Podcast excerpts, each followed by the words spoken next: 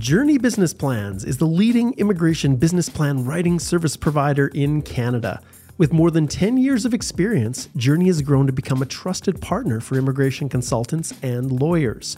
Joorney focuses on preparing business plans for a number of immigration applications, including intercompany transfers, startup visas, significant benefits, self employed, PNPs, and so much more.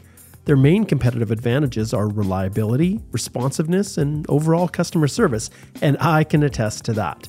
For those of you who don't yet know about Joorney, ask your colleagues about them. They're amazing. Or even better, try out their work. You can visit their website at www.joorney.ca and mention you listen to my podcast with the code HOLTHEJOORNEY10. That's H O L T H E J O O R N E Y number 10, and that'll provide you with a 10% discount on your very first business plan for new lawyers. We're so grateful to have Joorney Business Plans as the title sponsor of this podcast. The Canadian immigration process can be complex and frustrating. With the Canadian Immigration Department making it virtually impossible to speak to an officer, there are few places to turn to for trusted information. The Canadian Immigration Podcast was created to fill this void by offering the latest on immigration law, policy, and practice. Please welcome ex immigration officer and Canadian immigration lawyer Mark Holthe as he is joined by industry leaders across Canada, sharing insight to help you along your way.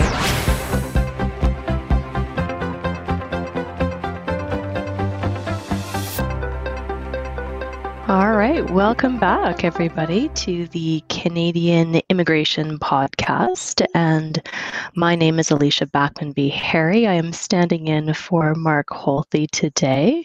I am joined by Igor Kyryliuk, who is our articling student and faithful companion on these immigration law journeys. Igor, how are you today? I'm doing great, Alicia. Thank you so much for holding the fort for Mark. Um, we will do a very short episode today just to give an update as to what's happening with Canadian immigration and especially what's happening with Alberta because we have some major news. Mm-hmm. Absolutely. So, we don't wanted to do a quick little podcast on almost like a news flash what's happening with the Alberta Advantage immigration program. And so, there was some interesting news that is going to cause, I think, some heartbreak for a number of people and also provide an option and an opportunity for another group of people.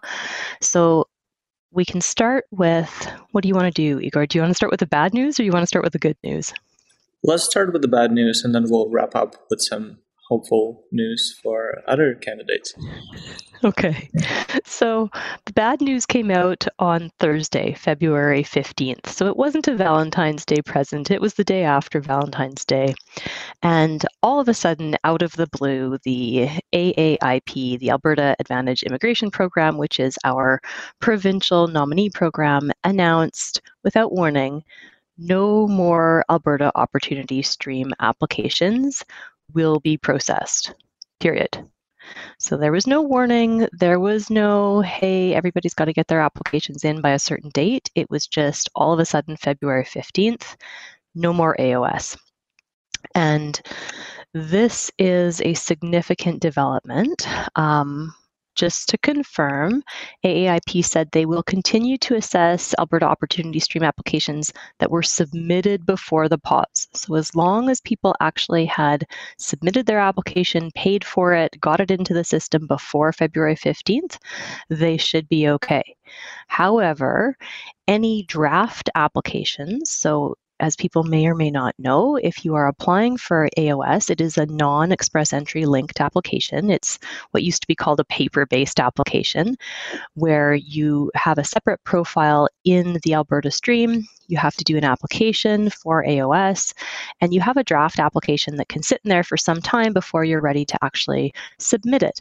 If you were one of those people who had a draft application in the AAIP portal and you were trying to do AOS and the application was not yet submitted, even those pending the final fee payment they will not be accepted. So if you're in the unfortunate position of having submitted it, but you didn't get to have the final payment submitted yet, that application is going to get tossed as well. So maybe, Igor, can you give us some insight on who would be using AOS? What is this application stream? What is that typically held out hope for um, in terms of the applicant demographic? Yeah, the biggest benefactors of this uh, program were the Ukrainian community right now in Alberta. Uh, we have more than 50,000 Ukrainians who came to Calgary alone. And um, with their knowledge of English, they don't have many choices. And for some of them, the federal programs are not an option because of the language barrier, education, Canadian work experience, especially skilled Canadian work experience. So they were looking at the Alberta Opportunity Stream as their main pathway to permanent residency in Alberta. And we both know um, provincial nominee programs in Ontario and BC are not the programs that you actually would really consider if you don't have significant ties and work experience in that province and you don't have the ex- employer who has a certain income threshold, uh, revenue threshold, I would I would say.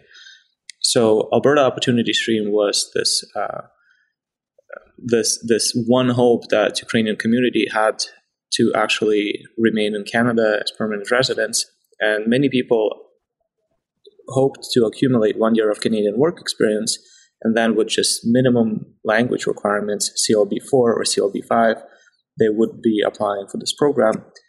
And Alicia, it, it brings me to a thought. Most of the important announcements don't come um, announced, I would say. Like they appear all of uh, out of the blue without any warning. And when we have an announcement like, hey, the minister is going to announce something very important, usually it turns out to be not as important.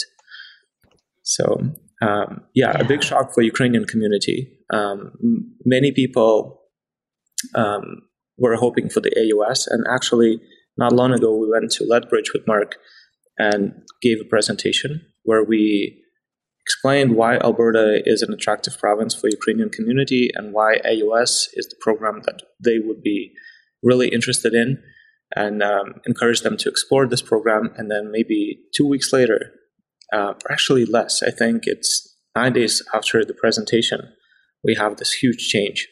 So that, that leaves Ukrainian community with less options and maybe one of the alternatives that they can consider is the Rural Renewal Program, RNIP, um, maybe the Alberta Tech Pathway, Accelerated Tech Pathway. So those are the options that you really have to consider now in light of the changes to the AOS. And maybe then, when the AOS reopens its um, intake of the applications, we'll see some changes that will also enable some applicants working in specific industries uh, to apply for this renewed program. Mm-hmm. Yeah, so it's definitely going to be a blow to anybody who was hoping for AOS because, as Igor said, you're right, Igor. It was kind of the one beacon of hope. If you had CLB four or five, if you were in a lower NOC, then you could still have some sort of pathway to PR in Alberta. And that was the only program. AOS is the only program where you can have those lower language because for anything in the Alberta Express Entry linked pathway, of course, you've got to meet the federal requirements under Express Entry for either Canadian Experience class or Federal Skilled Worker, which requires you to have the CLB level nine. Uh, sorry, seven for everything. Um, you get additional points if you have nine, but it's CLB seven for everything under the other streams. So, um, what has happened though is that you know, if you take a look at the numbers, you can actually go to the AAIP website and take a look at the streams for workers. Keep in mind that Alberta only has 9,750 nomination spots for 2024. And if you look at the ongoing applications, the number of applications in the queue for AOS, they already had 5,000 applications in the queue. 5,093 were sitting in the queue. Um, for Alberta Express Entry, stream linked applications for Alberta PNP, they had about 766, and for rural renewal stream, they already had 1,477. So my sense, Igor, is that Alberta figured, hey, we've got a lot of applicants sitting in the queue already. We can be really choosy about who we want. And so what they did was on the 13th, February 13th, they announced this brand new pathway. So it will be a new stream we don't have all the details of the stream yet. It isn't open yet. It should be opening on March 1st, but it will be targeted specifically for people who are in the tourism and hospitality sectors. And so we know that chronically Alberta has shortages, especially during the summer months, Banff and Canmore and everywhere in the mountains, and in other areas too within these sectors. And so there will be a new stream. This is the good news. It's not going to necessarily necessarily help uh, most applicants who are relying on AOS, but it may help some applicants. And so there's not a lot of details on the AAIP website yet. It does say applications are going to open March 1st. It's going to have a limited number of applicants. There has been a CBC article that was mentioning that out of the total 9,750 nominations, they're guessing that it's going to be about 8 to 10% of the nominations will come through this new category. And there should be expedited processing. And presumably they want to expedite these applications because it's February now, and most of the time people are required for the, the spring summer months here. So, um, the only details we have yet is that the tourism hospitality stream is going to be open to individuals who've already been working for a tourism and hospitality business for at least six months, and they've met the criteria to establish themselves in Alberta permanently. So, what we don't know, Igor, is whether that means you have to have been working that whole six months in Alberta, or if you could have been working six months within the industry and you've got ties to Alberta and you can prove that Alberta job offer because you do have to have a valid full time non seasonal job offer from an approved employer operating within the appropriate industry. So they haven't told us what exactly that means yet. Um, for some of the other streams like when they had the Alberta Express Entry tech subcategory, they did have these NAICS codes. So they said, you know, the employer has to be within these industries and the candidate has to be within these NOCs. So it could be that they're going to be doing something similar to that. And there was also in the news article, but not on the AAIP website, supposedly a statement from the Alberta Ministry of Immigration and Multiculturalism, which says that this new immigration stream is going to target specifically 18 national occupation classification codes.